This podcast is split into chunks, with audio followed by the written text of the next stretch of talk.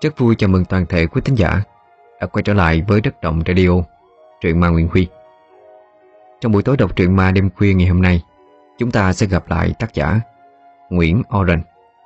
Hay lúc trước, bạn ấy lấy bút danh là Nguyễn Vinh đó Lần gần nhất mà chúng ta nghe truyện của Nguyễn Vinh là ở tập truyện Bào thai của quỷ, huy phát trong dịp cuối tháng 7. Mọi người nếu như ai chưa nghe, hãy tìm nghe lại nhé. Ngày hôm nay sẽ lại là một tập truyện ngắn của Nguyễn Vinh. Phá trận mộc quỷ. Xin mời quý thính giả cùng lắng nghe.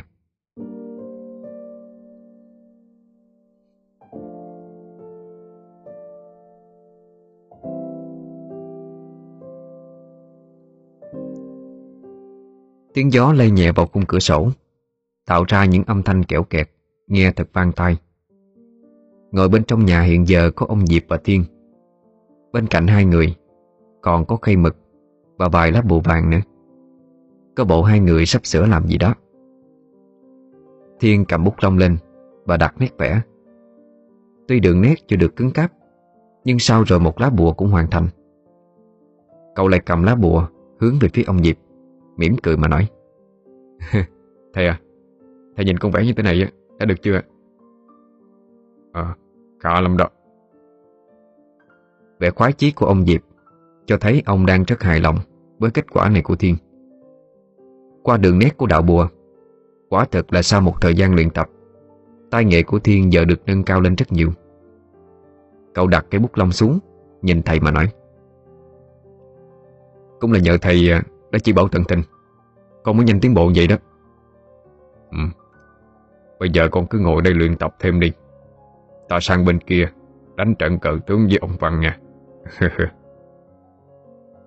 Ông Diệp đứng dậy, Cho vương vai đi thẳng ra bên ngoài. Ông Diệp làm trong nghề thầy Pháp cũng đã nhiều năm. Đến nay ông bước qua cái tuổi lục tuần. Ấy vậy mà vẫn chưa có người kế nghiệp. Bởi lẽ gia đình cũng chỉ có ông Và người vợ già, Không con không cái, Lại bướng cái tuổi già. Nên cái nghề cái nghiệp mà ông đeo mang bao nhiêu năm Cũng đã gác bỏ từ lâu. Tưởng chừng như quãng đời còn lại của mình, Ông Diệp sẽ sống nốt một phần đời buồn chán. Nhưng không, Vào một ngày mưa to gió lớn, Có một cậu nhóc chỉ khoảng 16-17 tuổi Xuất hiện dưới cổng hiên nhà ông. Đứa nhóc này nói mình tên là Thiên. Nó ăn mặc rách rưới, Thân hình gầy gò, Chẳng có chút sức sống.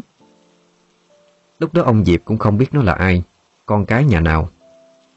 Nhưng trước tình cảnh đó Ông cũng không chút nghi ngờ gì, Mà đưa đứa nhỏ vào trong nhà. Tới khi đứa nhỏ tỉnh dậy, Ông mới bắt đầu hỏi han. Được biết Thiên là một đứa trẻ mồ côi, Không cha không mẹ. Từ khi còn nhỏ đã phải lang bạc ở chúng này, Sang vùng nọ Để kiếm bữa cơm manh áo qua ngày. Nay qua đây gặp trận mưa lớn, Lại mang một cái bụng đói Nên mới gục trước cửa nhà của ông Diệp.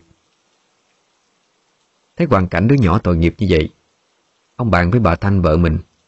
Rồi cả hai đồng ý Sẽ giữ đứa nhỏ ở lại đây một thời gian. Nhưng qua ngày một, ngày hai tiếp xúc, Ông Diệp bất ngờ phát hiện được Thiên là một người rất có tố chất. Thậm chí anh còn sở hữu những khả năng rất mạnh về tâm linh. Lúc này ông thầm vui mừng, Vì biết ông trời đã không bạc với ông. Mặc dù sống tới tuổi này không có con cái, Nhưng rồi ông trời đã đem đến cho ông một đứa nhỏ có thể kế nghiệp mình. Vậy là ông Diệp quyết định sẽ nhận Thiên làm đệ tử. Thiên do trước giờ có cuộc sống khổ sở, nên khi nghe được lời đề nghị của ông, anh cũng lập tức đồng ý. Quay trở lại với thực tại, ông Diệp sau khi rời khỏi nhà, đi qua nhà ông Văn chơi. Đứng bên ngoài cổng, thấy ông Văn đang ngồi nhâm nhi ấm chè, điệu bộ rất ung dung, vô lo vô nghĩ. Ông Diệp lẩm bẩm nói Chà, cha già này bữa nay sao đánh trổ vậy? Nhìn thấy ông Diệp đang thập thọ ngoài cổng Ông Văn cũng ngay lập tức bỏ chén chè xuống Rồi đi ra vẻ mặt hồ hởi nói Hừ hừ, ông sang chơi đó sao? Ờ, có thời gian rảnh rỗi Nên sang đây đánh với ông gián cờ tướng đó mà Cái này thì đơn giản Vô nhà đi Cả hai bước vào khoảng sân trước nhà Mời ông Diệp uống chén nước chè. Ông Văn sau đó đi vào trong Mang bàn cờ tướng của mình ra. Cái bàn cờ đã dùng suốt rất nhiều năm. À, Mấy bữa nay chẳng có ai chơi cùng. Bàn cờ bám bụi hết rồi. Ông Văn đặt bàn cờ bám bụi xuống rồi nói. Ông Diệp cũng không đáp lại Chỉ cười trừ. Cả hai sắp xếp những quân cờ Và bắt đầu những nước đi Khung cảnh nhàn nhã vô lo vô ưu của hai ông già Khiến cho ai nhìn thấy Cũng phải ngưỡng mộ. Ông Diệp đi rồi Thiên lúc này vẫn ngồi cầm cụi mà luyện tập. Bất giác cậu nghe bên ngoài có tiếng xe chạy tới. Dừng lại nét vẽ Thiên ngơ ngác ngoái đầu nhìn. Ừ, Ai tới gì thật Nhìn thấy hai người lạ đứng tập tò ở ngoài cổng Thiên đặt hẳn cây bút lông xuống Rồi mới đứng dậy đi ra bên ngoài. Ờ, à, cô chú tới đây tìm ai ạ? Thiên nhìn hai người Một nam một nữ Đã đứng tuổi rồi. Người phụ nữ cất tiếng hỏi lại Với cái giọng nhỏ nhẹ lắm. À, cháu cho cô hỏi Đây có phải nhà thầy Diệp không? Ừ, dạ, đúng rồi. Nhưng mà cô chú là... À, cô chú là người bên làng hạ Trước đây cũng đã nghe qua danh của thầy Diệp. Nay gia đình cô chú lại đang dướng phải chuyện tâm linh. Nên sang đây nhờ thầy giúp đỡ. Qua một thời gian sống cùng với thầy. Mặc dù thầy không còn hành nghề nữa, Nhưng tiếng tâm trước đó của thầy Thiên cũng phần nào biết được từ bà Thanh. Ngoài ra còn có cả bà con làng xóm xung quanh đây nữa. Ai ai cũng đều nói Thầy của anh chắc là cao tay Dạ thầy của cháu hiện giờ không có nhà. Nếu mà không ngại Hai người có thể vô nhà trước, Đợi thầy cháu về. Suy cho cùng thì họ cũng tới đây Là để nhờ sự giúp đỡ. Mặc dù biết là thầy của mình bây giờ Không còn nhận những việc như thế, Nhưng thấy họ đang khó khăn Thiên chẳng thể nào nỡ từ chối ngay được. Vậy là cậu quyết định cứ mời họ vào bên trong trước đã. Rồi đợi thầy về, Sẽ nói chuyện lại sau. Nghe Thiên nói vậy Hai người kia liền gật đầu ngay. Dẫn họ vào trong nhà Thiên chót hai chén nước đẩy về phía họ Rồi mới nói tiếp. Dạ, cô chú uống nước đi ạ. Hai người nhận lấy chén nước Lịch sự cảm ơn Thiên. Nhìn trên mặt bàn toàn là bùa Bút lông, khay mực. Người phụ nữ mới hiếu kỳ hỏi Đây là bùa chú hả cháu? dạ Nhưng mà là mấy lá bùa cháu đang luyện tập thôi cô Người phụ nữ gật gật đầu, Rồi cũng không hỏi gì thêm. Ba người ngồi im lặng một hồi. Như nhận thấy sự trống vắng của ngôi nhà, Người đàn ông bây giờ mới cất giọng hỏi chuyện. Ờ Tôi từng nghe nói thầy Diệp không có con cái gì. Hơn nữa cũng không có đệ tử mà. Nhưng vừa rồi nghe cậu gọi là thầy, Chắc là mới đây theo học có phải không? dạ Cháu cũng mới theo học được vài tháng thôi. Nên là chắc cũng ít người biết chuyện này. Mà cô nghe người ta bảo thầy Diệp bây giờ Không còn làm việc cúng bái nữa. Có đúng thật vậy không cháu? Dạ. Đúng là thầy con nghỉ việc này một khoảng thời gian rồi. Thời gian con ở đây tới bây giờ Cô chú cũng là người đầu tiên con ờ, gặp đến để mà nhờ thầy giúp đó. À, Như vậy thì um... Người phụ nữ lập tức đánh ánh nhìn sang người đàn ông. Ánh mắt lộ rõ vẻ lo lắng. Nét mặt người đàn ông cũng trầm xuống. Ông khẽ nói, Thôi cứ để thầy về đi, Cho mình hỏi chuyện coi sao. Dạ Nói thì nói vậy thôi, Nhưng mà thầy con có nói qua rồi. Nếu mà như có ai đó mà thực sự gặp khó khăn, Mà chưa nhờ được ở đâu Thì thầy con cũng có thể là đứng ra để giúp đỡ. Ờ, cô cũng mong là được như vậy. Ba người ngồi thêm một lúc nữa Thì ông Diệp trở về. Vẫn cái dáng dấp quen thuộc Hai tay chắp sau hông mà bước vào trong. Nét mặt không mấy được vui vẻ. Rất có thể nguyên nhân là do ông thảm bại trước mấy ván cờ của ông Văn rồi. Ừ, có hai người này tới nhờ thầy giúp đỡ. Ông Diệp vừa đi tới gần cửa, thì Thiên đã đứng dậy, chạy sát lại nói nhỏ. Ông cũng dừng bước, đánh ánh mắt quan sát cặp vợ chồng, rồi quay sang hỏi nhỏ Thiên. Mà con có hỏi chuyện gì chưa? Dạ con cũng chưa hỏi thầy Ông Diệp nghe xong không hỏi gì thêm Mà ung dung bước vào nhà à, Dạ thưa thầy Tôi tên là Thu Còn chồng tôi tên là Nước Hai vợ chồng người bên làng Hạ đó. Trước đây chúng tôi có nghe qua chuyện thầy bắt quỷ. Nay gia đình gặp chút chuyện về tâm linh Nên mới mạng phép sang đây nhờ thầy giúp đỡ. Ờ Nói về tâm linh ma quỷ thì nhiều lắm. Cụ thể thì hai vợ chồng muốn tôi ờ, giúp đỡ chuyện gì? Dạ Chẳng là ông cụ thân sinh của chồng tôi Có đi bộ đội Và không may đã hy sinh trong thời chiến Đáng thương ở chỗ là ông cụ mất, Mà bị lạc mất hài cốt. Trước đây gia đình cũng làm đủ mọi cách, Nhờ đủ mọi thầy rồi, Để mà tìm kiếm hài cốt cho ông. Nhưng mà vẫn không thể nào tìm được. Qua nhiều năm không có kết quả, Nên gia đình cũng thôi không có tìm kiếm nữa. Do không biết ông cụ mất ngày nào, Nên đành nhờ thầy bối Chọn lấy một ngày để mà làm dỗ hàng năm. Qua vài năm thì không có chuyện gì xảy ra hết. Nhưng mà dạo gần đây chồng tôi Hay à, mơ, kể là mơ thấy ông cụ về báo mộng. Nhưng mà ông về nhanh lắm. Chỉ nói được có hai ba câu rồi bỏ đi à. Nghĩ là có chuyện gì đó không lành rồi. Chúng tôi mới tìm tới mấy thầy để mà hỏi han. Nhưng mà những ông thầy đó xem qua thì nói là không sao hết. Có thể do chồng tôi nhớ ông cụ quá, Đâm ra mơ mộng linh tinh thôi. Tiện thấy ở vùng này có thầy Diệp để cao tay Nên cũng muốn ghé qua để mà hỏi thử. Ông Diệp trầm mặt một lúc Rồi nhìn sang ông nước. Vậy là anh được ông cụ báo mộng như thế nào? Ờ, tôi thấy ông cụ về Mà vẻ mặt buồn lắm. Cụ chỉ nói với tôi là mau mau cứu cụ thôi Rồi sau đó biến mất. Giấc mơ đó không chỉ xuất hiện một lần mà còn lặp đi lặp lại mấy ngày trời. Vì vậy cho nên tôi mới lo lắng bất an, Mà tìm các thầy giúp đỡ đó Ông Diệp nghe xong Thì rơi vào suy tư. Làm trong cái nghề này bao nhiêu năm? Ít nhiều ông cũng từng nghe qua, Hay bắt gặp những đoàn đi tìm mộ hài cốt. Việc đi tìm những bộ hài cốt này, Nếu gặp thầy giỏi Thì cũng không phải là quá khó. Còn việc ông cụ quay trở về báo mộng như vậy thì khả năng cao là có liên quan tới việc Động mộ động mã Ở nơi đang nằm. Chẳng hay à, thầy nghe qua rồi, Có giúp được gia đình tôi không ạ? Hai người thấy ông Diệp mãi chẳng lên tiếng, Cho nên nóng lòng hỏi. Ông dừng suy nghĩ, Nhấp chén nước, Rồi mới trả lời.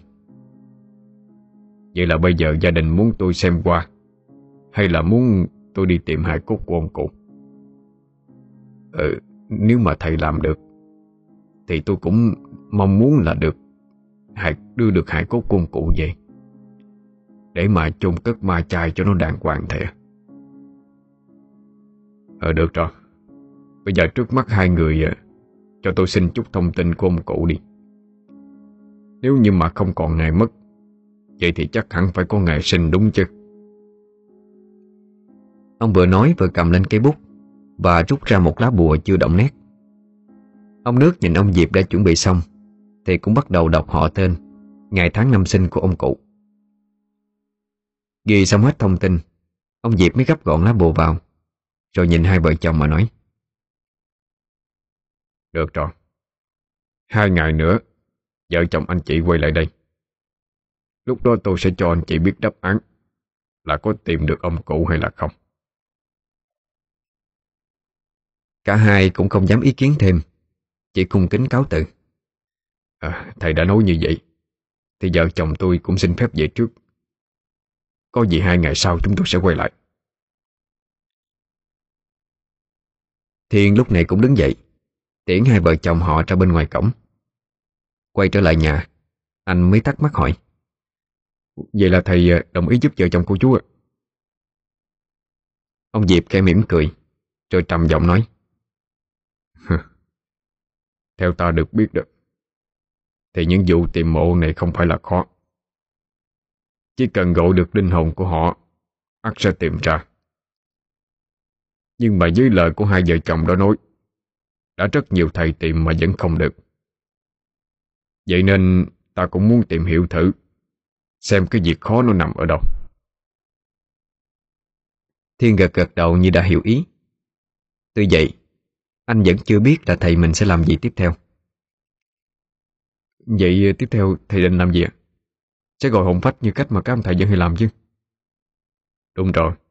Cứ theo cách đơn giản mà làm trước đi. Ta sẽ thử gọi hồn người đã khuất lên.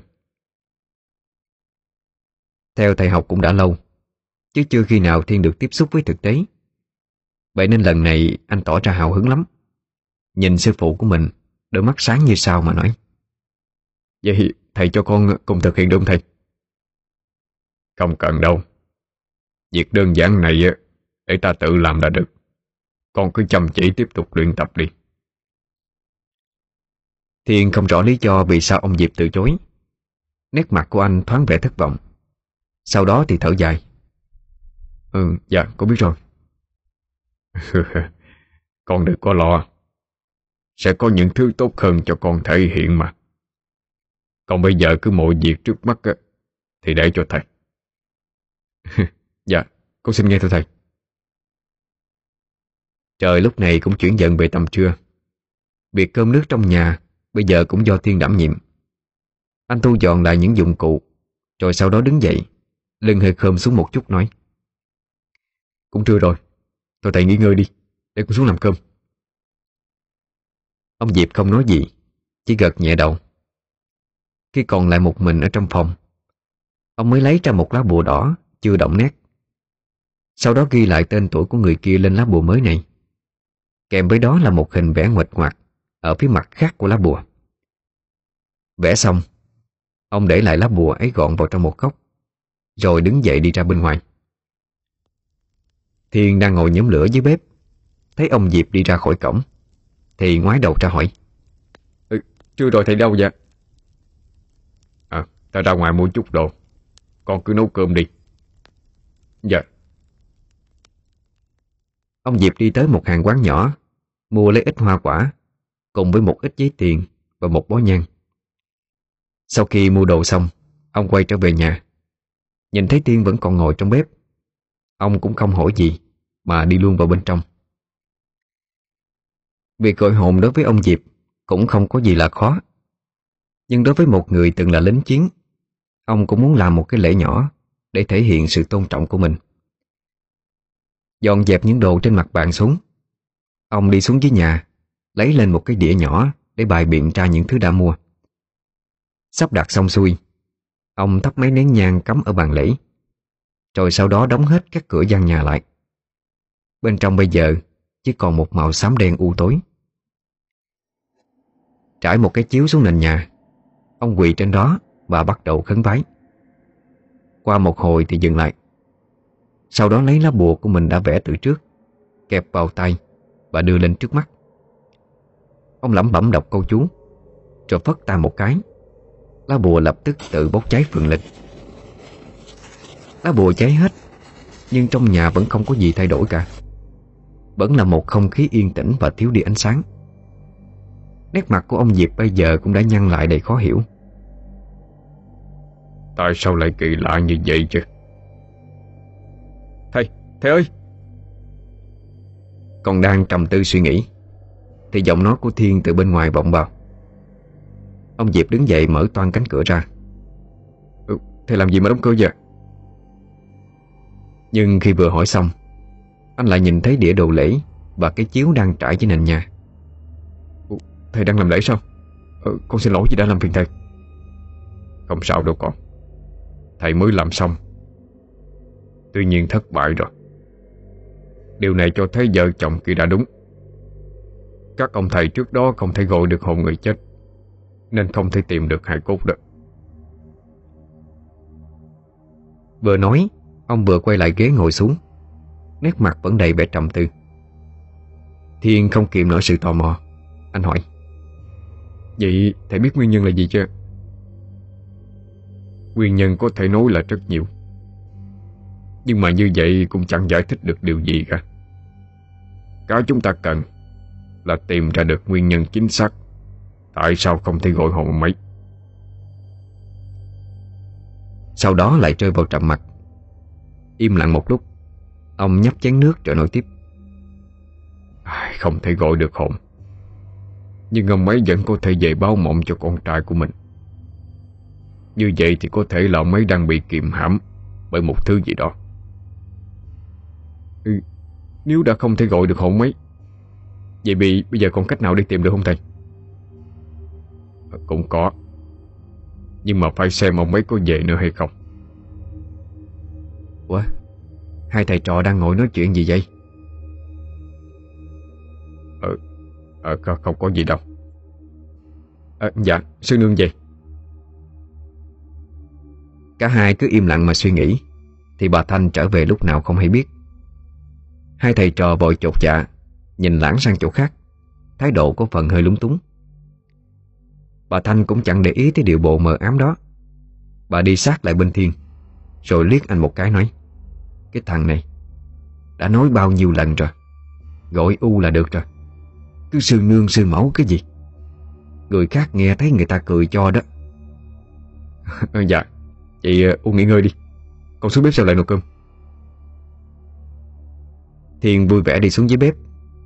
Còn lại bà Thanh với ông Diệp, Bà mới nheo mày nhìn ông. Đó, Ông cứ bảo nó gọi sư nương sư mẫu làm cái gì. Rồi bây giờ nó quen miệng rồi đó. Chứ bà không thích thằng Thiên nó gọi vậy sao? Trời ơi, thích cái gì mà thích được? Bà Thanh đứng phát dậy, Cáo cảnh đáp. Cho bà đi thẳng vào bên trong gian buồn của mình.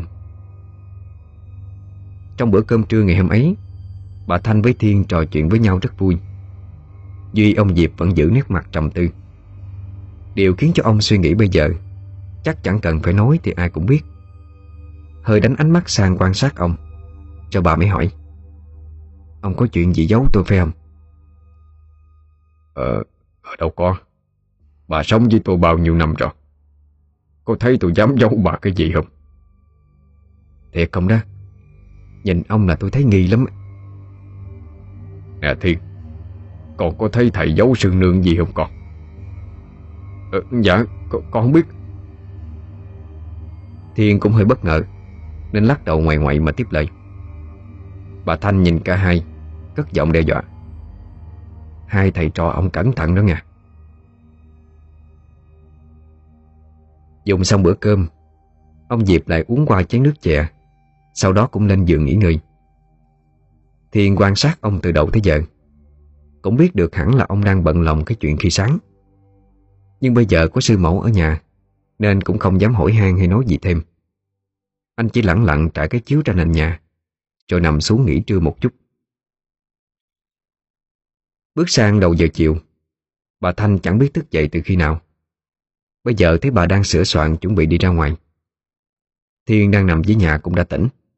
Anh hỏi, Bây giờ anh còn sớm, Sao không để tí nữa hay đi hưu? Thôi, Để cô ấy một mình á, U không có an tâm được. Người mà bà Thanh và Thiên vừa nhắc tới Chính là em gái của bà. Chẳng là dạo này bà ấy bị ốm, Chồng với con thì đi làm xa chưa về được, Nên việc chăm sóc đều một tay bà Thanh làm hết. Đợi bà đi khuất Thiên mới gấp gọn cái chiếu dưới đất Rồi đem cất đi. Sau đó tới bà ngồi xuống Cầm lên cuốn sách cổ đi đọc. Đây cũng là cuốn sách mà ông Diệp Bắt cậu phải học thuộc và ghi nhớ tất cả. Bởi lẽ trong cuốn sách này Chính là những câu chú và ấn quyết Của một thầy Pháp cần dùng tới. Bữa nay chịu khó đọc sách sao? Dạ Thầy, thầy dạy khi nào Mới vừa dạy thôi. Con đọc tới đâu rồi? Dạ tới phần mắt âm dương rồi. Ờ Con biết nội dung ở trang sách đó. Dùng để làm gì hay không? Theo như mà trong sách ghi á, Thì dùng để kiểm soát con mắt âm dương. Thiên trả lời với vẻ không chắc chắn. Đúng rồi. Như ta và con đều sở hữu mắt âm dương. Nhưng nếu không kiểm soát được nó, Thì sẽ rất phiền phức. Còn phiền phức như thế nào Thì ta nghĩ con cũng đã từng trải qua rồi mà. Nghe lời thầy Thiên mới nhớ về trước đây. Anh thường hay bắt gặp những hình ảnh ma quỷ hiện diện. Nhưng lúc đó anh đâu có biết được rằng Đó là ma quỷ hay là con người. Chỉ tới khi bị dọa, Bị hù, Thì anh mới cảm nhận được sự phiền phức từ đôi mắt đó của mình. Nhưng nói đi thì cũng phải nói lại. Mặc dù đôi mắt âm dương Đem lại cho Thiên rất nhiều phiền phức nhưng cũng từ nó Mà ông Diệp mới có thể biết được anh là người có căn cơ. Nhờ đó mà giúp cho anh có được một cuộc sống yên bình Không phải lang thang nơi đó nữa. Thôi con đọc đi. Thầy đi dạo một chút cho khuây khỏa Để nghĩ cách giúp cho gia đình kia. Nếu hai ngày nữa họ tới đây Mà nhận được một câu trả lời không như ý Họ sẽ thất vọng lắm. Ông Diệp nói xong thì đứng dậy rồi rời đi. Thiên nhìn theo bóng lưng của thầy mình, chỉ biết lắc đầu thở dài. Ông Diệp đi mon men trên con đường làng vắng vẻ, Nét mặt vẫn nặng trĩu niềm suy tư. Mặc dù là có rất nhiều cách để tìm được bộ hài cốt, Nhưng ông lại chẳng thể chọn ra được cách nào phù hợp với tình hình hiện tại. Vì rõ ràng ông vẫn chưa biết được Lý do vì sao mình không thể gọi hồn máy lên. Nếu bây giờ áp dụng sai cách thì đôi khi chuyện bé xé ra to, Rất là rắc rối. Thôi thì đành sử dụng cách này vậy. Ông dừng lại ở một góc vắng trong làng. Có bộ đã chọn được một cách làm phù hợp. Thở dài như để trút hết những nghĩ suy. Ông quay người trở về nhà. Về tới nơi, Ông thấy Thiên vẫn đang tập trung đọc sách, Thì không muốn làm phiền tới cậu. Ông lẳng lặng ngồi xuống cái ghế đối diện. Rồi sau đó cũng cầm lên một cuốn sách khác. Thiên hạ cuốn sách của mình xuống. Nhìn thấy thầy điệu bộ ung dung Không còn vẻ trầm tư nữa Thì không khỏi tò mò. Thầy đã tìm được cách rồi. Ừ, có cách rồi. Nhưng mà còn phải dựa rất nhiều vào may mắn đó. Vậy sẽ thực hiện như thế nào thầy? Sẽ dùng một đạo bùa thông giới Và đưa cho anh nước. Chỉ cần ông cụ nhà anh ta về báo mộng một lần nữa, thì anh ta sẽ có thêm thời gian để nói chuyện với ông cụ. Và cũng có thể đi theo ông cụ kia. Từ đó chúng ta cũng dễ dàng xác định được Câu chuyện mà ông cụ đang gặp phải. Nghe thầy nói xong, Thiên cũng phần nào hiểu được cách làm đó. Nhưng mà theo cách này Thì sẽ cần phải dựa rất nhiều vào may mắn. Nếu như ông cụ nhà ông nước không về nữa thì cũng xem như là cách này vô dụng. Ông Diệp gặp lại cuốn sách đang cầm trên tay, Đặt nó về vị trí cũ, Lấy ra khay mực Và mài một cách điêu luyện. Thiên cũng không có ý làm phiền, Cho nên lại tiếp tục đọc sách. Mài mực xong, Ông Diệp cầm lên cây bút lông Và một lá bùa Rồi bắt đầu đặt nét vẽ. Trong ông lúc vẽ bùa cứ như một người thợ thư pháp lành nghề, Nét bút uyển chuyển, đều bộ ung dung. Thật khó mà có thể tả hết được. Ngay sau khi lá bùa vẽ xong, Ông cẩn thận gấp gọn nó lại Và kẹp vào bên trong cuốn sách ông vừa đọc. Mọi thứ trước mắt như vậy xem như cũng xong. Bây giờ chỉ cần chờ tới ngày kia. Khi vợ chồng ông nước quay lại, Thì sẽ đưa lá bùa này cho họ Và hướng dẫn cách mà mình sẽ làm.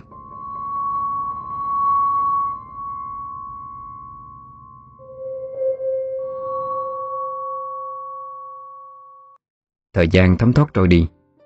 Đúng hai ngày sau, Vợ chồng ông nước cũng đã xuất hiện. Ờ chẳng biết là qua hai ngày rồi, Thầy đã có kết quả gì chưa thầy? Ờ Hôm trước hai vợ chồng nói, Tôi cũng đã thử qua cách gọi hồn ông cụ, Nhưng mà mãi không thấy ông cụ về. Đó cũng rất có thể là lý do mà Khiến cho nhiều thầy không giúp được đó. Ông nước nét mặt trùng xuống. Cất giọng có chút hụt hẫng Vậy ờ, thầy không còn cách nào giúp gia đình chúng tôi sao? Cũng không phải là không có cách Nhưng mà cái cách này nó không được chắc chắn cho lắm À mà trong hai ngày qua Ông cụ nhà anh có về thêm lần nào nữa hay không? À, hai ngày vừa rồi ờ, tôi không mơ thấy ông cụ nhà mình Vậy thì khó hả? Ừ, thầy nói sao ạ? À, không có gì đâu. Ông Diệp lấy ra đạo bùa mình đã chuẩn bị từ trước Đặt lên trên bàn. Nhìn hai vợ chồng đang ngơ ngác Ông nói Anh cầm lấy đạo bùa này về đi. Lúc nào ngủ thì mang nó theo trong người. Có đạo bùa này bên cạnh đó. Nếu như ông cụ nhà anh có về Anh sẽ nói chuyện được với ông. Thậm chí là có thể tới được nơi mà ông cụ đang nằm nữa. Được như vậy thì giúp cho việc tìm thấy hài cốt của ông trở nên dễ dàng hơn đó.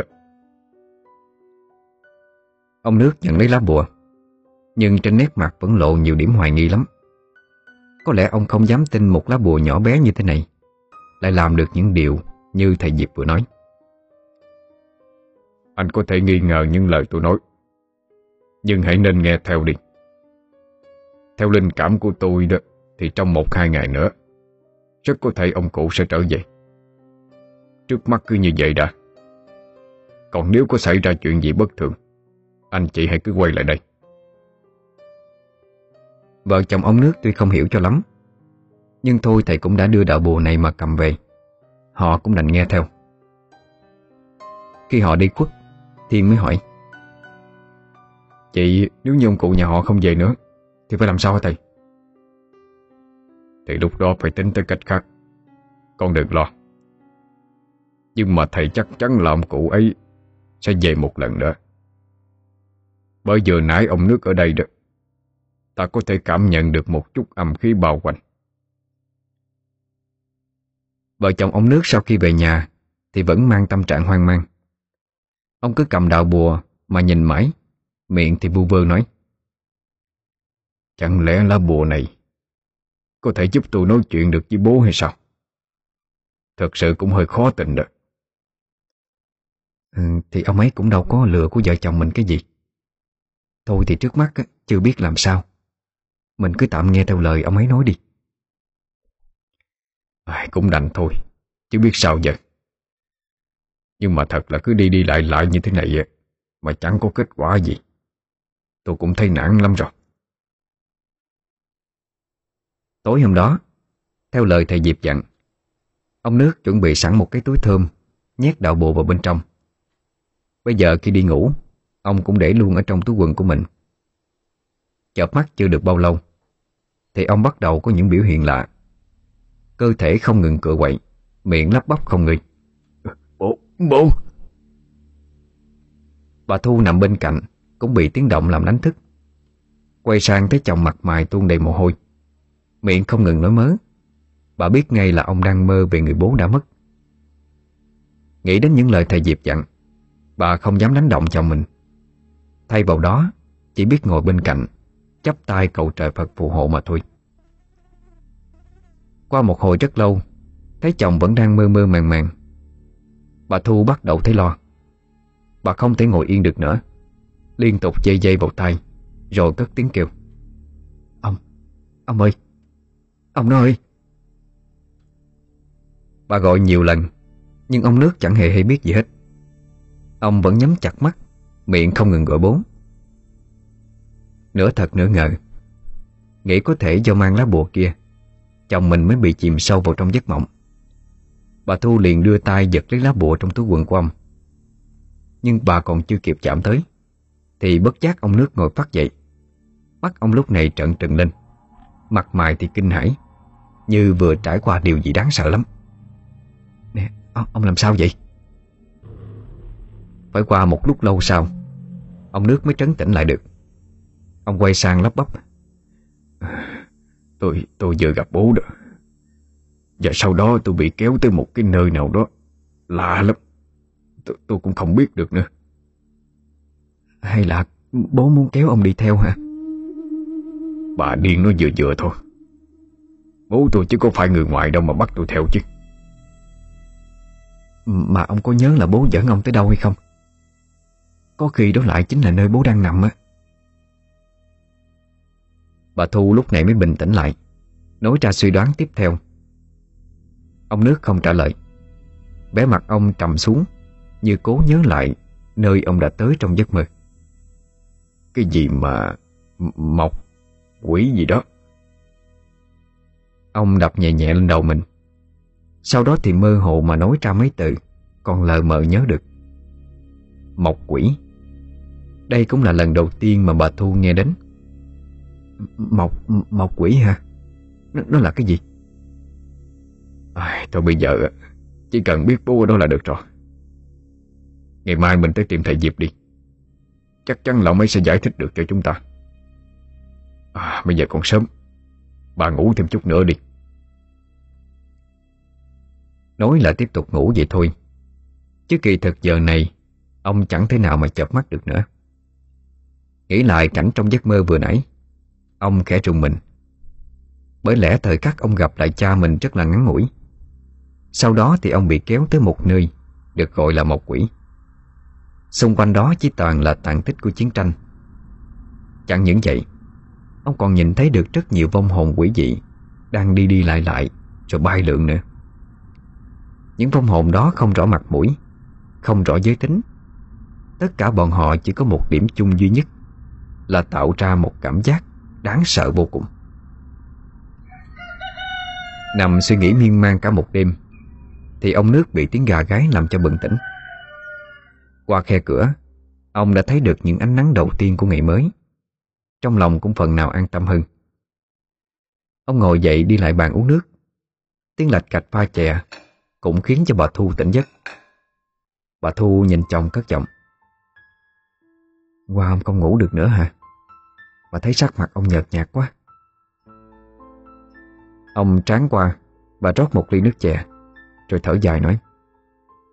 À, Chuyện như thế cũng khó mà ngủ được. Chỉ mong sao trời sáng nhanh. Để mà hỏi thầy Diệp thôi. Bây giờ trời cũng sáng rồi. Ông cứ ngồi nghỉ đi. Tôi chạy ra chợ mua tạm ít đồ đã. Rồi sau đó vợ chồng mình qua nhà thầy Diệp. Ờ bà cứ đi đi. Bây giờ còn sớm lắm. Có sang thì chắc thầy cũng chưa dậy đâu. Bà Thu đi rồi.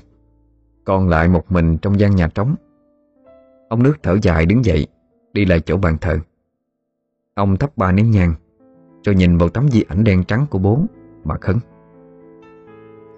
Con thật bất hiếu. Đáng ra con không nên bỏ lại Việc tìm hại cốt của bố. Con xin lỗi bố. Ông nước chẳng còn cầm nổi lòng của mình.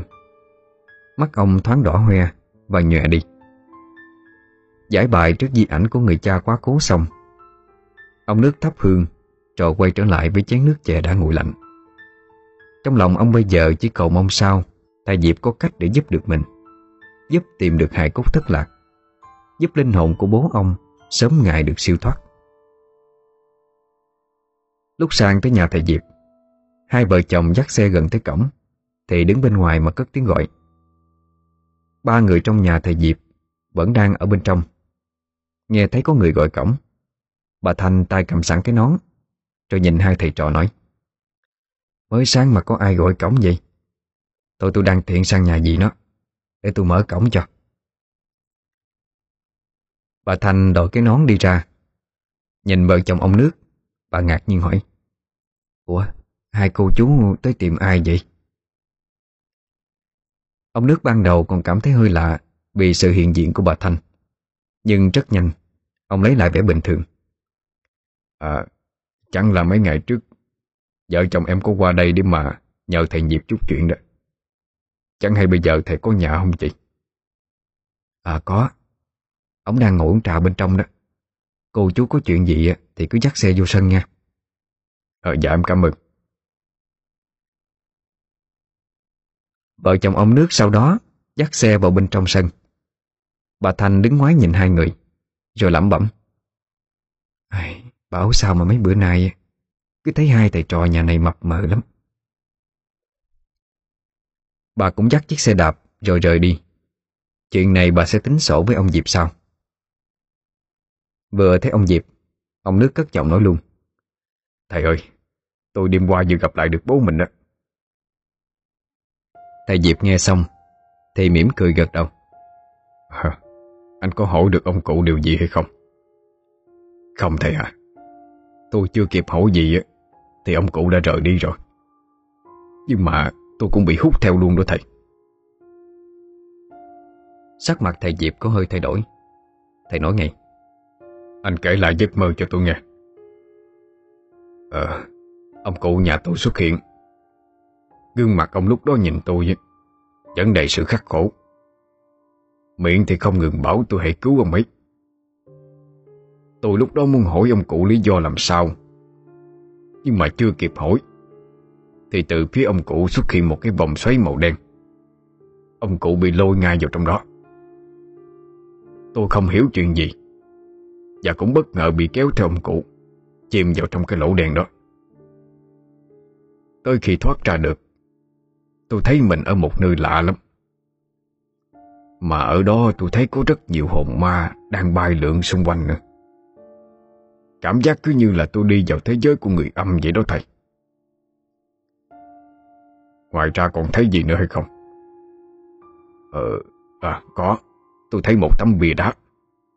Trên đó khắc cái gì mà Mọc quỷ đó. Tôi cũng không rõ là mình có nhìn có đúng hay không nữa.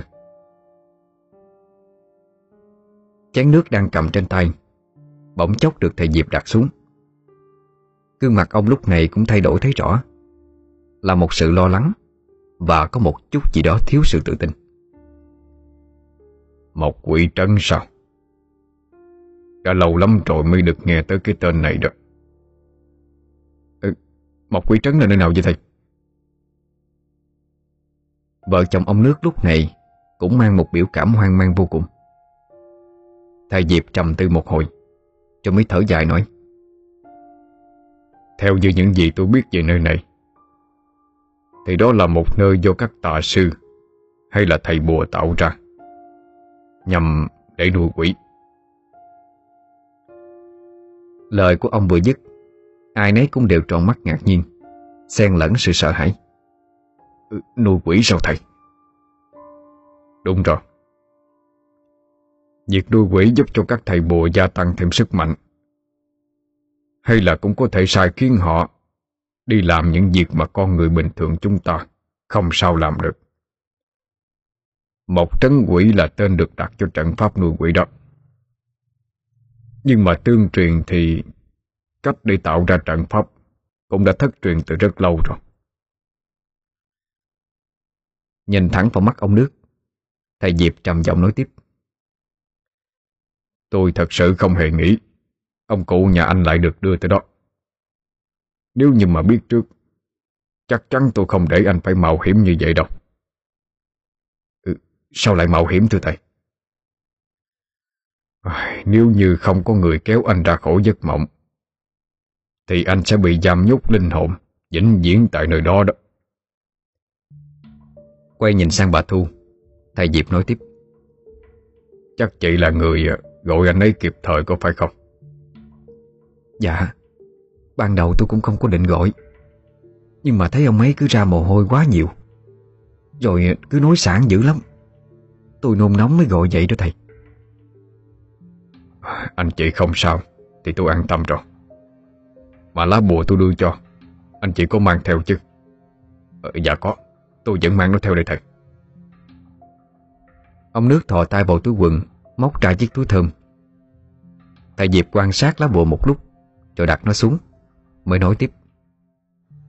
Được rồi Bây giờ anh chị cứ về nhà nghỉ ngơi đi. Trong ngày mai Tôi sẽ dẫn linh hồn ông cụ trở về. Cùng đó là tìm lại hài cốt cho ông cụ Giúp cho gia đình mình. Ừ, Thầy Thầy chắc chắn chứ à Tôi chắc chắn mà. Dạ Thầy đã nói vậy Thì gia đình xin tin tưởng cả vào thầy. Trong sự xin nhờ hết vào thầy ạ. Vợ chồng ông nước nói xong, Đứng dậy khom lưng cảm ơn thầy Diệp, Rồi quay trở về.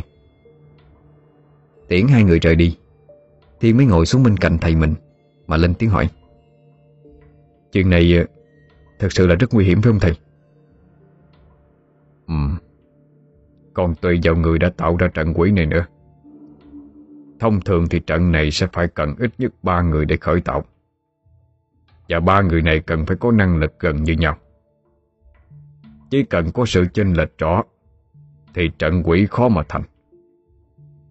Đặc biệt là chỉ cần một trong ba người chết đi, Trận quỷ cũng bị vỡ ra, Và hai người còn lại cũng khó lòng sống lâu được. Tuy ba nhưng lại là một đó con. Ông nhìn Thiên mỉm cười. Nụ cười này của ông xem ra cũng chỉ để che giấu đi cảm xúc của mình mà thôi. Thiên nhăn mặt. Vì nghĩa là chúng ta Cần phải đấu với tận ba ông thầy Pháp sao? Cũng có thể coi là như vậy. Nhưng trước mắt bỏ qua chuyện phải đấu với mấy người họ đi. Bây giờ ta cần phải vào trấn quỷ đó, Để cứu linh hồn ông cụ kia ra trước đã. Thầy ờ, đi tới đó bằng cách nào ạ? Ông Diệp giơ đạo bùa kia lên, Rồi thở dài. Chỉ có một cách thôi, Là để lá bùa này dẫn đường. Dù sao nó cũng đã tới đó rồi mà. Thầy cho con đi cùng có được không thầy? Thầy Diệp quay sang, Nhìn thẳng vào mắt Thiên. Cái nhìn này chỉ diễn ra trong một vài giây ngắn ngủi. Sau đó thầy lắc đầu. Không được. Con mới học đạo được vài tháng thôi. Dạo đó sẽ thật sự rất là nguy hiểm. Nhưng mà để thầy đi một mình như vậy, Con cũng không yên tâm được. Xin thầy cho con theo chứ Thấy cậu đệ tử của mình quyết tâm như vậy, Ông Diệp cuối cùng cũng đành miễn cưỡng đồng ý. Thì yên tâm đi, Con sẽ giữ được an toàn cho bản thân mình mà. Thầy gõ nhẹ một cái vào đầu cậu. Thôi được rồi, Thời gian cũng không có nhiều. Bây giờ chúng ta cần chuẩn bị những thứ cần thiết. Con mại mực cho thầy đi. Lần này chúng ta sẽ cần dùng tới loại mực đỏ này. Ông Diệp khom người Lấy từ trong hộp bàn ra một thỏi mực đỏ. Chỉ to ngang đầu ngón tay cái một chút thôi. Cầm thỏi mực, Thiên tò mò hỏi. Cái màu đỏ này là Có có cái gì mà lại như vậy thầy? À là chu sa đó. Thiên được biết thì chu sa Được dùng rất nhiều trong những vấn đề tâm linh. Ngoài kết hợp để xua đuổi tà ma, Thì nó còn có thể đem lại tài lộc và may mắn nữa. Nè Ngẩn ra làm gì? Đánh mực đi con. Ờ, dạ ờ, Con làm đi. Nhìn Thiên mài mực xong, Thầy Diệp lại hài lòng nói Được rồi. Bây giờ con ờ, ra bên nhà, Cắt cho thầy một bát tiết gà đem vô đây. Mà một mình con có làm được không? Dạ thầy cứ để con. Thiên đáp chắc nịch, Rồi nhanh nhẩu chạy đi. Nhưng một lát sau thấy cậu thất tiểu quay trở vô. Đặt bát máu gà ít nổi lên bàn. Rồi lý nhí nói Ừ con cắt sai chỗ Nên chỉ được một ít này thôi. Ờ ừ, Nhiều đây cũng được rồi. Giờ con ra làm thịt con gà đi. Để việc còn lại ở đây cho thầy. Ông Diệp mới dùng bát máu gà Và chỗ mực đỏ kia trộn đều lại với nhau. Khi mọi thứ đã hòa làm một Ông cầm luôn nghiêng mực Và cây bút lông Rồi đứng lên đi ra sân. Ông ngắm nghía một hồi, Bắt đầu đặt bút. Nhưng thứ ông vẽ lên bây giờ không phải là những lá bùa, Mà chính là trên nền đất trống trơn ở dưới chân mình. Ông vẽ một cái vòng tròn lớn, Bên trong còn có những ký tự ngoằn ngoèo. Sau một hồi rất tỉ mỉ, Thì mọi thứ cũng hoàn thành. Bát máu gà trên tay cũng đã vơi hết. Thì người dưới bếp đã làm sạch sẽ con gà. Nhưng vì chưa biết thầy muốn chế biến món gì nên anh tạm để con gà đó Rồi lững thững đi lên. Nhìn thấy cái hình tròn kia Thiên tò mò hỏi. Ủa, hình tròn này thầy béo để làm gì?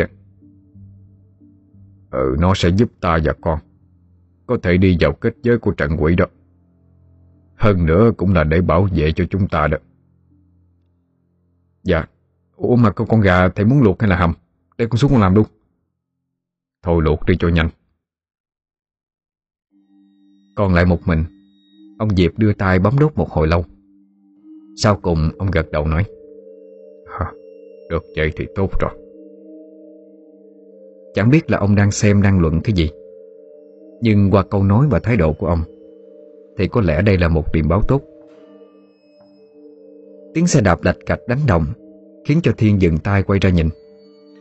Bà Thanh đang dắt chiếc xe đạp vào bên trong sân. Thiên bây giờ mới thấy thời gian trôi nhanh thật. Chưa kịp làm gì. Loáng một cái đã hết cả buổi sáng rồi. Ủa Con lấy dao thớt chuẩn bị làm gì vậy? Dạo Sáng nay con làm thịt con gà đó. Nè Thầy mày tính làm cái gì hay sao đó hả? Ừ, Dạ Thầy ờ, tính làm lễ gì đó. Con cũng không biết nữa. Bà Thanh không hỏi thêm Mà tháo nón rồi đi vào bên trong nhà. Thấy ông Diệp đang ngồi trầm tư Bà lên tiếng Nè Ông bài cái trò gì bên ngoài sân vậy? Ờ, ờ, tôi chuẩn bị làm cái lễ nhỏ Cho hai người ban sáng tới đây tìm gặp đó mà. Thầy Diệp chỉ dám nói là làm cái lễ nhỏ cho người ta Chứ không dám nói rằng Mình và Thiên đang chuẩn bị Cho một chuyến đi nguy hiểm vào thế giới của người âm. Bởi ông biết nếu nói ra sự thật Thì chắc chắn bà vợ này của ông Sẽ làm ầm lên cho mà coi. Suốt ngày kêu bỏ nghệ mà ai tới nhờ cũng nhiệt tình giúp hết trơn. Nè tôi tôi nói thiệt nha. Ngày mai tôi làm cho cái biển, Rồi ông mở lại cái đạo quán của mình cho rồi đi. Bà Thanh cao giọng nói, Trong câu nói của bà, Có một chút nửa thật nửa đùa. Bà thêm một chút gì đó hận trách. Cái gì mà đạo quán? Cái này là người ta tới nhờ cậy, Có việc cấp bách tôi mới giúp thôi chứ. Bà không nói thêm. Lườm ông một cái rồi đi vào trong buồng. Thiên bên dưới nhà đã chặt xong con gà. Nồi nước luộc gà ban nãy, Cậu cho ít trao hái ngoài vườn vào để làm canh. Bài biện thêm chén bát và nồi cơm vào cái mâm. Thiên bưng lên nhà trên, Mời ông Diệp, bà Thanh cùng dùng bữa trưa. Trong lúc ăn, Bà Thanh lại tiếp tục hỏi về cái lễ nhỏ mà ông Diệp nói. Nhưng hai thầy trò rất hiểu ý nhau. Cả hai rất kính miệng, Chỉ đáp qua loa rồi nói lãng sang chuyện khác mà thôi. Đến đầu giờ chiều, Bà Thanh lại sửa soạn, Rồi đội nón và ra khỏi nhà.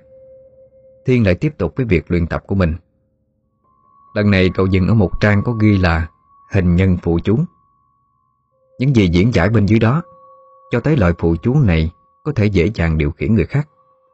Thậm chí nó còn rất nhiều công năng khác nữa. Đọc tới đâu mà chăm chú vậy con? Dạ Con đang đọc tới trang hình nhân phụ nè. Mà những cái gì ghi trong đó Có thực sự là vậy không thầy? Thật đó. Nhưng mà cái này ờ, ít khi dùng tới lắm. Với lại con thấy nếu mà dùng để hại người ta Thì cái này cũng rất là nguy hiểm đó. Ừ đúng rồi. Nè, Con có muốn thử không? Dạ con muốn chứ. Thầy dạy cho con đi. Thầy Diệp không nói gì. Vẫn giữ nụ cười mỉm chi. Hai tay ông bây giờ đã cầm sẵn cây bút lông Và một lá bùa vàng. Ông vẽ lên bùa mấy chữ, Gặp đôi lá bùa lại, Rồi sau đó khéo léo xé thành một cái hình nhân bằng giấy. Ông kẹp hình nhân vào lòng bàn tay của mình, Miệng bắt đầu lẩm bẩm trì chú. Lời trì chú vừa dứt, Thì ở phía đối diện, Thiên đột ngột vứt luôn cuốn sách mà đứng phát lên. Ánh mắt anh bây giờ đơ ra như một kẻ mất hồn vậy. Đi. Ông Diệp đưa tay lên xoay chuyển vài lần. Miệng nói đi một cái. Thiên ngay lập tức xoay người rồi cất bước. Cậu thơ thẩn đi đến cái giếng nước ở bên ngoài góc sân. Trong khi đó thì ông Diệp ngồi trong nhà, Lại thu tay Rồi lẩm bẩm cái gì đó. Và đồng lúc, Thiên bên ngoài lập tức đưa cái gầu xuống Múc lấy một gầu đầy nước giếng. Ôi da, lạnh quá. Thiên vô hồn Dội luôn cái gầu nước lạnh vừa múc được lên người. Cậu chàng ngay sau đó mới tỉnh táo trở lại Rồi chạy như bay vào trong nhà. Ông Diệp cười đắc ý. Sao? Thấy được công dụng của lá bùa chưa? Trời ơi, con nghĩ là thầy dạy con. Ai về thì mang con ra làm thị phạm vậy? Thầy Diệp để lá hình nhân xuống Rồi nghiêm túc nói. Con thấy đó. Nhớ là học được thì đừng có đem đi hại người đó nha. Thầy Diệp sau đó dùng ánh mắt sắc bén Để trăng dạy cho cậu học trò. Thiên không đáp lại, Chỉ gật đầu rồi đi lấy bộ quần áo khác để thay. Cậu vừa đi vào nhà, Miệng vừa lẩm bẩm. Bữa nào phải dùng lại với thầy mới được.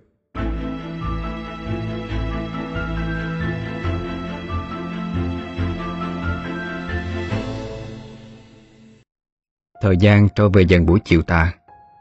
Không khí của làng quê lúc này Trở nên thanh bình hơn bao giờ hết. Sau khi cùng nhau dùng xong bữa cơm tối Ông Diệp mới nói với bà Thanh. Ờ, việc làm lễ tối nay đó nó sẽ lạch cạch một chút. Nếu mà không có chuyện gì á Bà nghỉ ngơi trước đi nha. À, Con Hạnh mấy nay sức khỏe của nó Con không có khá lên. Tối nay tôi tính sang đó ngủ để trông coi nó nè Thôi Thầy trò ông ở nhà Muốn làm gì làm đi. Ờ Tình hình cô Hạnh dạo này Không có chuyển biến gì sao? Vẫn nằm một chỗ hả? Có đi lại được gì đâu. Kêu nó đi bệnh viện thì không chịu. Mà nằm ở nhà vậy tôi thấy lo quá. Thôi để tôi kê cho thang thuốc. Lúc nào bà rảnh Đi mua sắc cho gì nó uống đi. Ừ Trước mắt vậy cũng được còn sao đợi chồng con nó về? Lúc đó à, bắt nó đi bệnh viện sao? Dứt lời Bà đội cái nón đi ra ngoài chỗ chiếc xe đạp Rồi mở cổng trời đi. Còn lại hai thầy trò trong nhà Thầy Diệp mới quay sang Kêu Thiên mài cho ông một chút mực. Dạ, mực mài xong rồi thầy. Thầy gật nhẹ đầu Cầm bút lông lên. Nè, con đưa tay phải của mình ra đây. Thầy cầm lấy tay của Thiên Chấm mực vẽ lên lòng bàn tay một ký tự gì đó. Xong xuôi cũng làm điều tương tự Với lòng bàn tay của mình. Ồ, hình này có tác dụng gì thầy? Đặt chân vào trong trấn quỷ đó Sẽ rất dễ bị chiếm lấy linh hồn. Để an toàn cho cả con và ta Thì phải sử dụng hình vẽ này. Ừ vậy khi nào chúng ta đi thầy? Khuya này Giờ con nghỉ ngơi chút đi. Lúc nào tới ta sẽ gọi ừ, Dạ con không sao đâu Con chờ được. Chờ tới tối đêm Bây giờ cũng sắp đến ngày rằm Nên trăng sáng lắm. Cả hai đi ra bên ngoài. Thầy Diệp còn đem theo cả thanh kiếm gỗ đào trấn môn của mình nè. Cả hai ngồi xuống chính giữa vòng tròn. Thầy dùng một sợi dây đỏ Cột vào tay trái của mình. Đầu còn lại thì cột vào tay của Thiên. Ủa, cột dây này để làm gì vậy thầy? Để chúng ta không bị lạc nhau. Thầy thắp ba nén nhang, Rồi cắm xuống bát gạo trắng Đã chuẩn bị từ trước. Tiếp đó kẹp lên đạo bùa Đã lấy lại từ chỗ ông nước. Đôi mắt nhắm chặt, Bắt đầu đọc chú. Qua một lúc, Thiên bắt đầu cảm giác mơ màng. Người cứ thấy lân lân. Anh như chẳng còn biết được Mình có còn ở hiện thực hay không. Ừ, đây chính là trận một quỷ sao thầy? Thiên mở mắt ra. Bao quanh anh bây giờ Là khung cảnh mịt mù hơi sương. Cây cối thì khô héo Đất đá cằn cỗi. Nhìn nó giống như tàn tích còn sót lại Của một trận chiến vậy. Thầy Diệp nhẹ gật đầu Rồi nói một cách thận trọng. Ừ, đúng rồi. Đây là một quỷ trấn. Trong làng khói mờ mịt Thầy Diệp đi trước Thiên cất bước theo sau.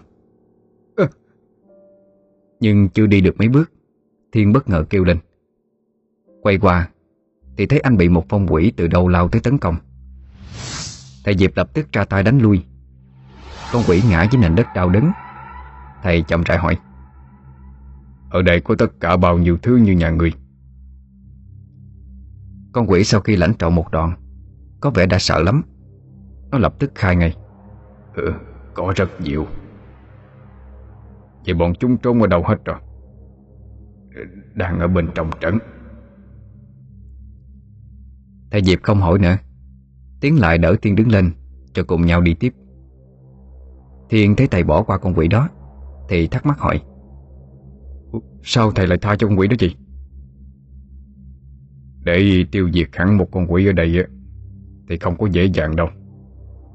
Hay nói đúng hơn là ở trong này Chúng gần như không thể bị tiêu diệt Hai thầy trò đi thêm một đoạn nữa Thì cũng tới nơi có cắm một phiến đá Trên ghi một quỷ trấn. Không khí ở đây còn âm u hoang tàn hơn cả phía bên ngoài. Thấy hai thầy trò tới nơi Những vong quỷ đang lơ lửng ở trước mắt Bỗng khựng lại. Tất cả đều hướng ánh mắt về vị trí của hai người. Bọn chúng hình như sắp tấn công chúng ta thầy ơi. Không sao đâu Có thầy ở đây. Vừa dứt câu thì những phong quỷ kia ngay lập tức quay ngoắt lại Rồi lao về phía cả hai thầy trò. Thầy Diệp dùng thanh kiếm gỗ cắm mạnh xuống mặt đất Dùng tay vẽ xuống nền đất Một vài ký tự ngoạch ngoạc. Ngay tức thì Như có một bức tường vô hình Bảo vệ cho cả hai Khiến cho những phong quỷ kia không thể nào chạm tới được. Thiền thấy mỗi lúc một nhiều phong quỷ lao tới Thì lo lắng nói ừ, Chúng ta cứ cố thủ về hoài sao thầy?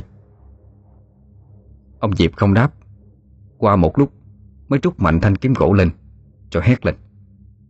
Pháp thiền phá hồn Một luồng ánh sáng đánh ra Khiến cho tất cả vong quỷ bao quanh Lũ lượt tan biến đi. Bây giờ tới việc chính Tìm dòng hồn ông cụ kia đã.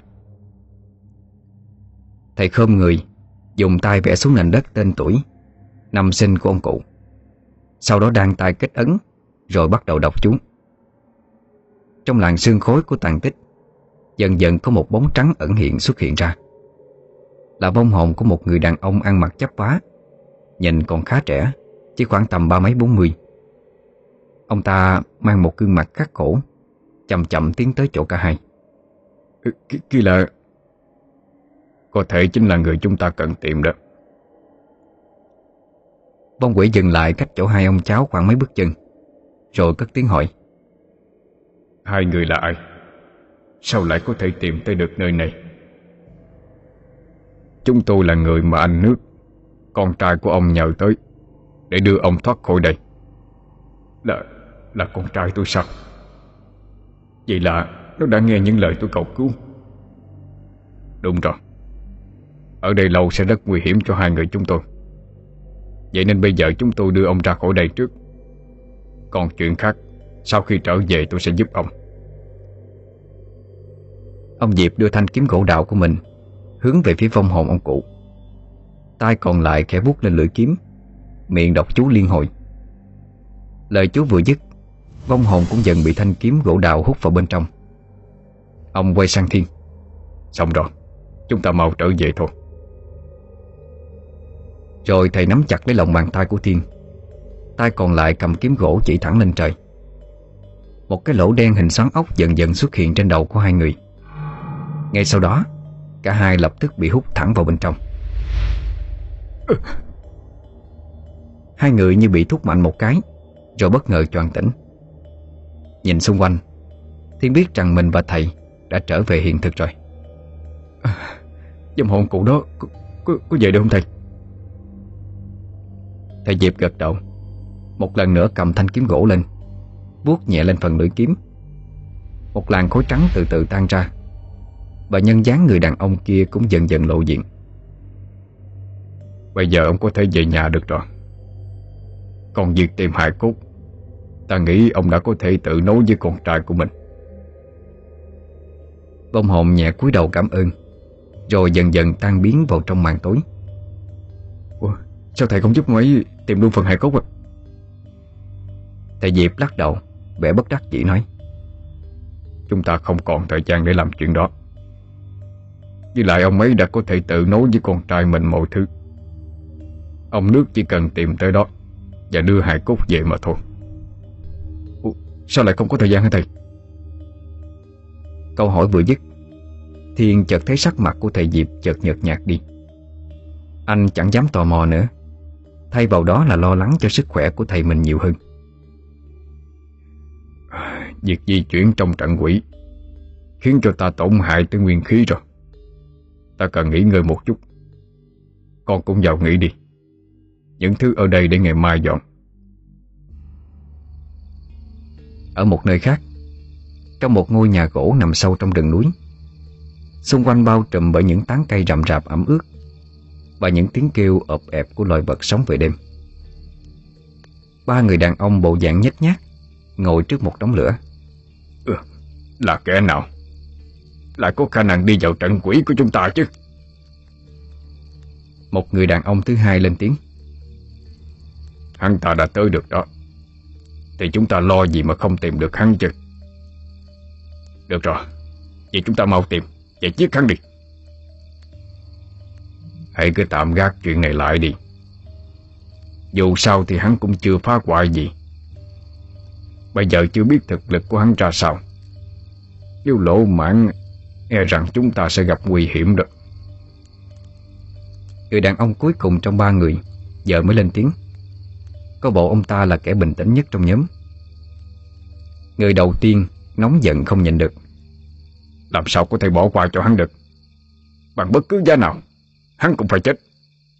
Nếu không thì đó mới chính là mối nguy cho chúng ta đó.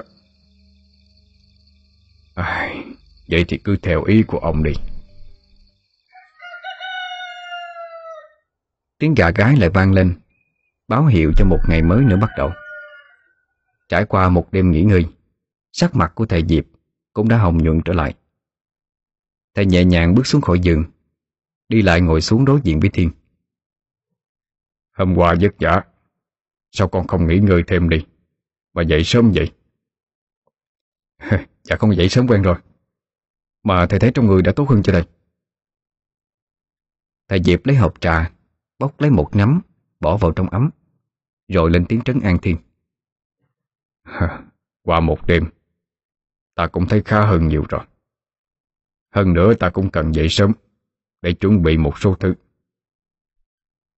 Thầy uh, sợ những người kia sẽ tìm tới thật hay sao?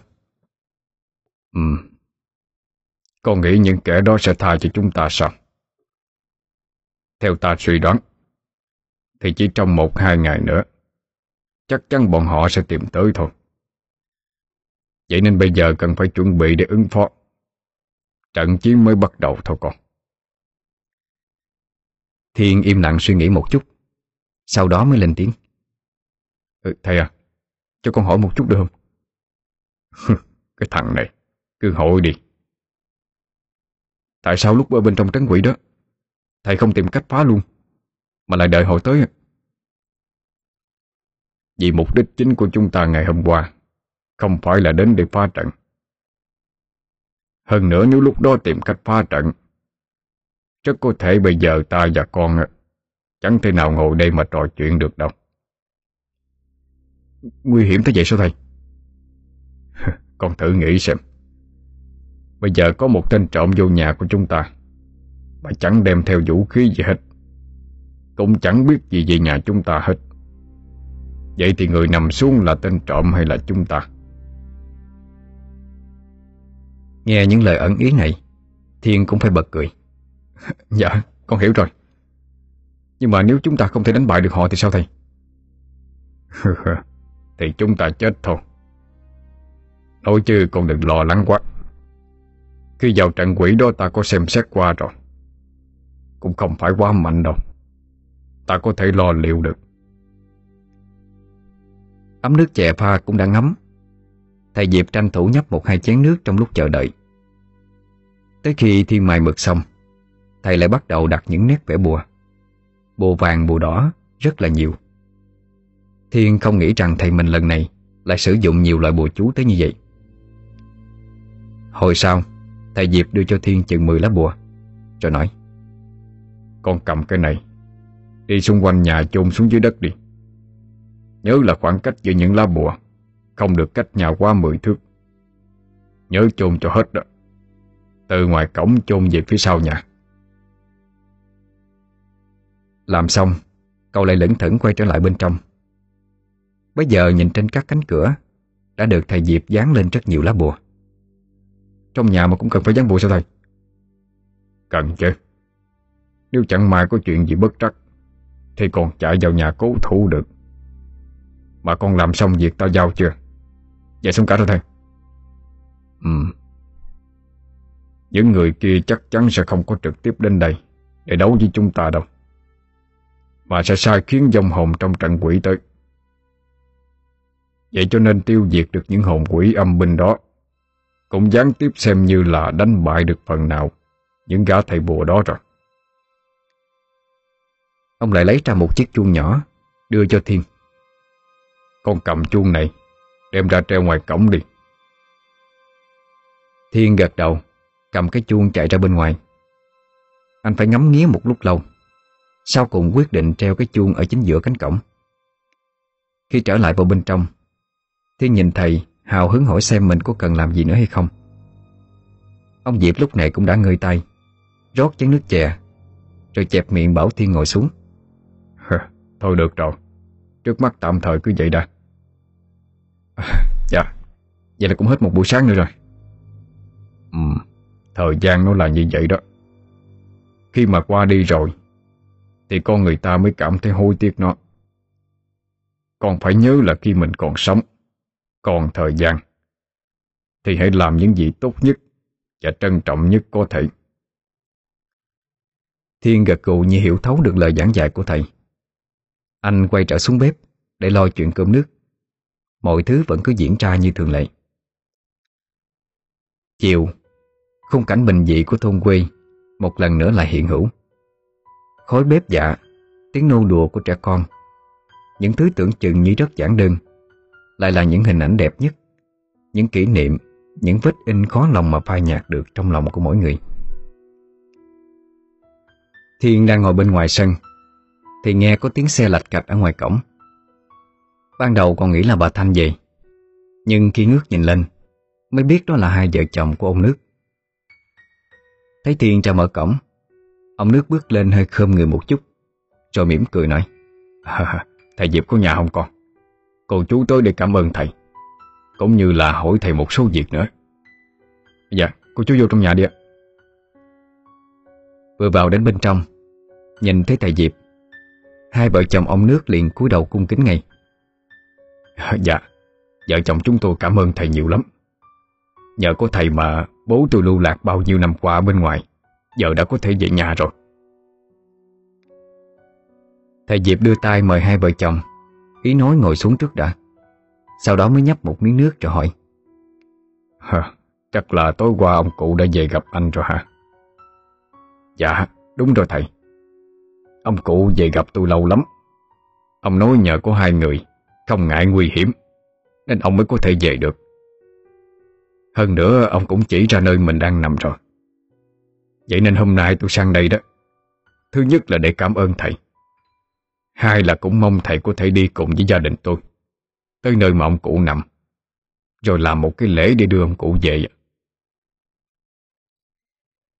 Câu nói sau đó của ông Nước Nói thật chậm, Như để thuyết phục nhờ cậy thầy Diệp Thầy lại nhấp thêm một ngụm nước, Rồi thở dài. Không dám giấu gì hai người.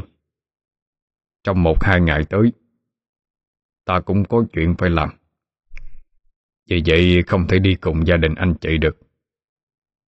Nhưng mà việc đưa hài cốt ông cụ về đó Sẽ không gặp gì khó khăn nữa đâu.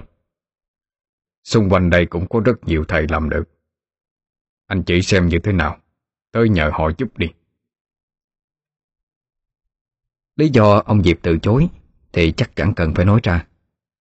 Bởi vì trong những ngày tới, Chắc chắn những tên thầy bùa tạo ra trấn quỷ sẽ tìm tới. Nếu ông mà đi, Thì Thiên và bà Thanh ở nhà ác hẳn sẽ gặp nguy hiểm. Ờ Nếu thầy đã nói vậy Thì vợ chồng chúng tôi cũng không dám phiền tới thầy nữa. Ông nước rút trong túi quần ra một cái hồng bao, Dùng cả hai tay dâng về phía thầy Diệp. Ở gia đình tôi cũng không có gì nhiều. Mong thầy nhận lấy xem như là tiền cúng lễ. Thầy Diệp xua tay ngay lập tức. Ta giúp người. Đâu phải vì chút tiền này chứ. Anh chị cứ giữ lại, Để mà trang trải lo cái chuyến đi còn lại cho ông cụ đi. Ông nước không nghe vẫn dúi hồng bao vào tay thầy Diệp. Thầy ờ, cứ nhận lấy, Xem như là tấm lòng của vợ chồng tôi mà. Ta không nhận số tiền này được. Nếu anh chị còn như thế này nữa Lần sau có nhờ chuyện gì Chắc chắn là ta không giúp nữa đâu. Ông nước bối rối tu tay lại ngay Sau đó mới nhẹ nhàng cúi đầu. À, Vậy thôi. Thực sự gia đình chúng tôi mang ơn thầy nhiều lắm. Bên ngoài trời cũng đã tối. Vợ chồng ông nước ngồi nói chuyện thêm một lúc Rồi xin phép ra về. Bên trong chỉ còn lại hai thầy trò Trời cũng đã tối Mà bà Thanh vẫn chưa thấy về. Ủa Bình thường giờ này là U phải về rồi chứ thầy hả Chắc bà ngủ lại bên kia rồi. Thôi vậy cũng tốt. Có chuyện gì mình cũng dễ xử lý hơn. Thầy Diệp đi ra bên ngoài Dạo quanh khoảng sân kiểm tra một lượt. À, Hy vọng trận pháp này Có thể một lần giải quyết hết mọi chuyện. Tới khi trời đã khuya, Mà vẫn chưa thấy thầy đi nghỉ ngơi Thiên mới ngỏ lời. Ừ cũng trễ rồi. Sao thầy không đi nghỉ ngơi chút đi ạ? Thầy Diệp cứ ngồi đó, Đưa mắt nhìn ra khoảng không gian bên ngoài. Ta đang chờ bọn chúng đó. Tối nay chúng sẽ tới đây thật sao thầy? Cũng chưa chắc. Nhưng thế nào thì cũng sẽ sớm có một trận quyết đấu thôi. Con mệt thì đi nghỉ đi. Để thầy chờ được rồi. Như vậy sao được? Dù sao con cũng là học trò. Cơm bưng nước trót. Sao giờ lại để thầy ờ, thức trông cho con đi nghỉ được chứ? Câu nói ngây ngô của thằng học trò Làm cho thầy Diệp đang căng thẳng cũng bật cười. cười. Thôi, Vậy thôi làm chén nước chè đi, Cho tỉnh ngủ ông con. Không gian buổi khuya Trở nên yên ắng hơn bao giờ hết. Ngồi trước ánh nến cháy phập phùng bây giờ, Đang là thầy Diệp và Thiên. Cái chuông treo bên ngoài cổng, Theo nhịp gió, Bỗng khẽ lắc lư, Rồi reo lên từng tiếng. Thầy Diệp bỗng đứng phát dậy, Cầm thanh kiếm gỗ, Đánh mắt sang Thiên nói, Họ tới rồi đó con. Thiên đang mắt nhắm mắt mở vì cơn buồn ngủ, Nghe vậy liền đứng phát lên. Thầy Diệp chậm rãi đi lại phía cửa sổ, Mở hé nó ra sau đó thu tay lại Khẽ vuốt ngang mắt của mình Lẩm nhẩm đọc khẩu chú Khai thiên nhãn Mở. Ở bên ngoài Trong bóng tối chính giữa khoảng sân của căn nhà Ông thấy có rất nhiều oan hồn Đang tiến lại nhà mình. Ừ, Bên ngoài có gì vậy thầy? Thầy Diệp né sang một bên Cũng đưa tay vuốt nhẹ mắt của Thiên. Con thử nhìn đi Hàng loạt phong quỷ đang đi lại trước cổng Khiến cho Thiên giật bắn mình. Ừ, Nhiều như vậy? Thầy, thầy có thể đánh bại bọn chúng chứ? Thầy Diệp gật đầu Với vẻ chắc chắn. Sau đó quay trở lại bàn Cầm lên bùa giấy Gương bắt quái Rồi đi lại phía cửa chính Và dặn dò Thiên. Còn ở yên trong đây Khi nào có lệnh của thầy Thì mới được ra biết chưa Thiên thoáng lo lắng nhìn theo ông nhưng rồi trước ánh mắt kiên định của thầy, Anh cũng gật đầu nghe theo. Ông Diệp sắp xếp xong xuôi Thì mở nhẹ cửa bước ra.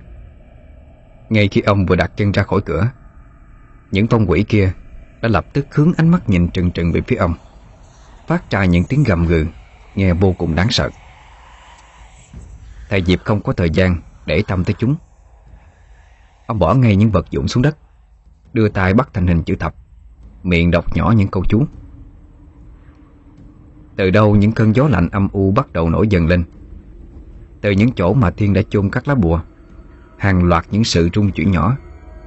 Ngay tiếp theo Là những luồng ánh sáng không ngừng phát lên.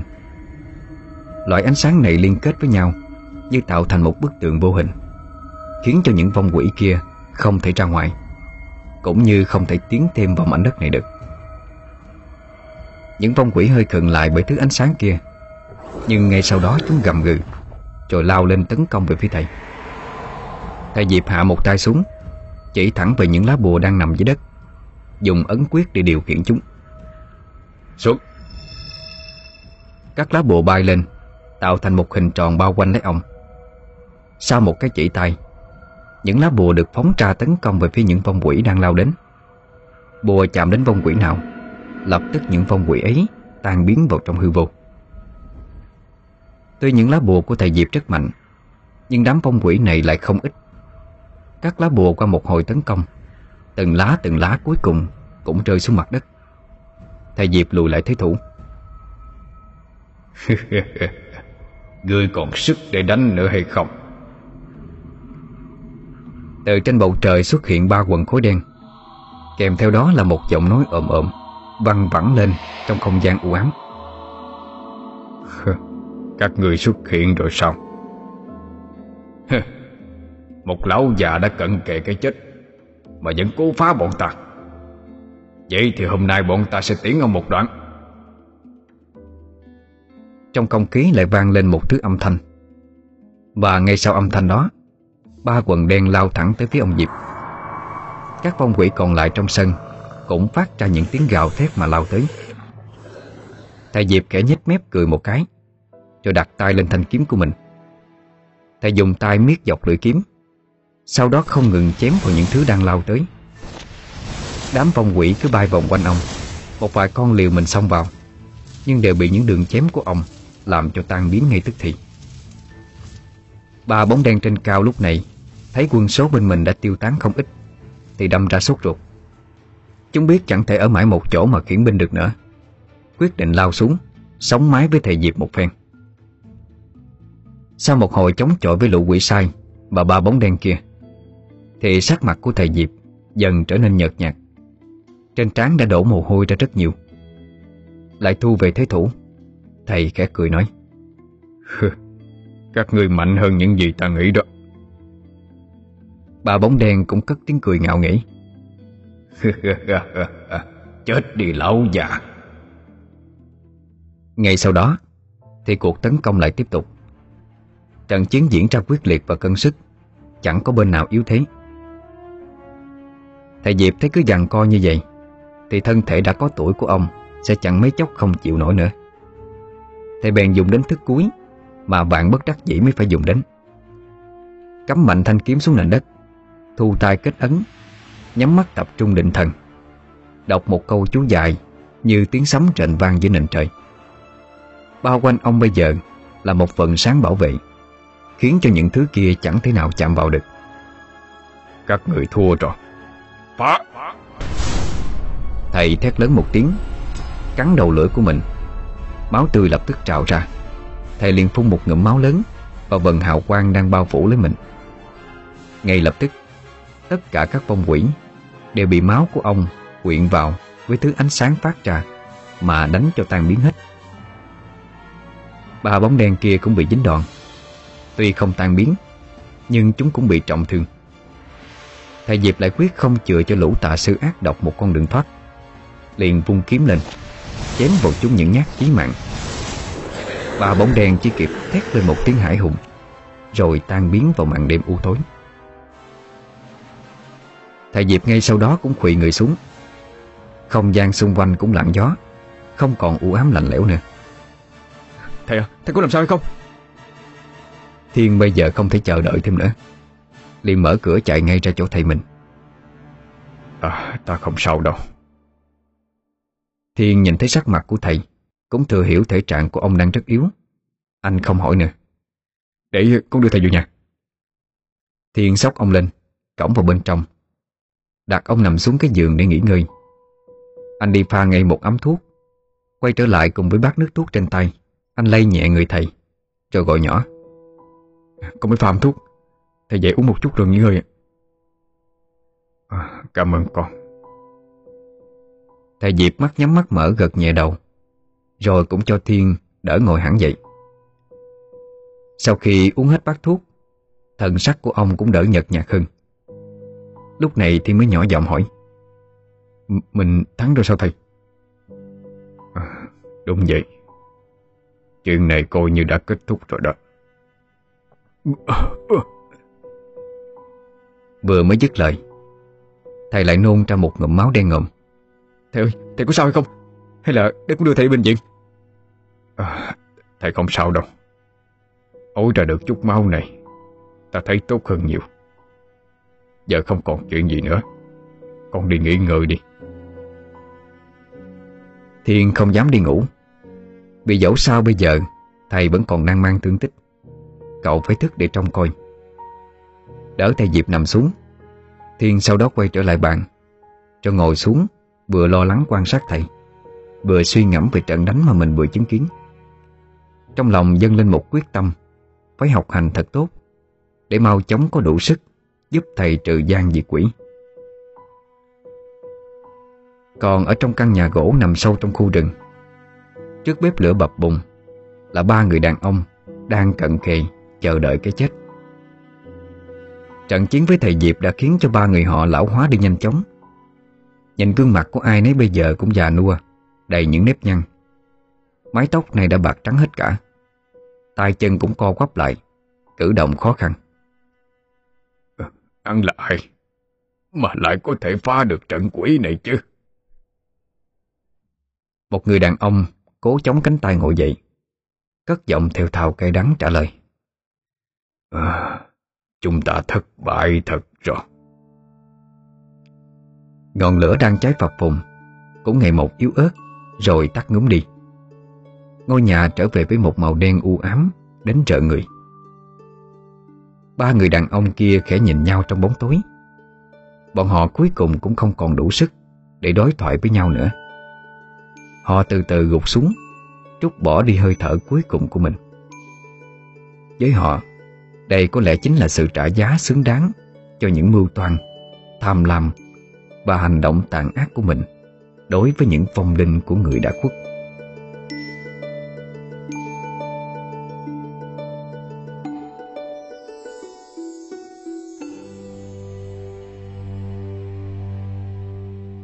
Quý thính giả vừa nghe xong truyện ngắn Phá trận mộc quỷ của tác giả Nguyễn Vinh. Hẹn gặp lại mọi người ở những câu chuyện sau nhé. Chúc quý thính giả một đêm ngon giấc.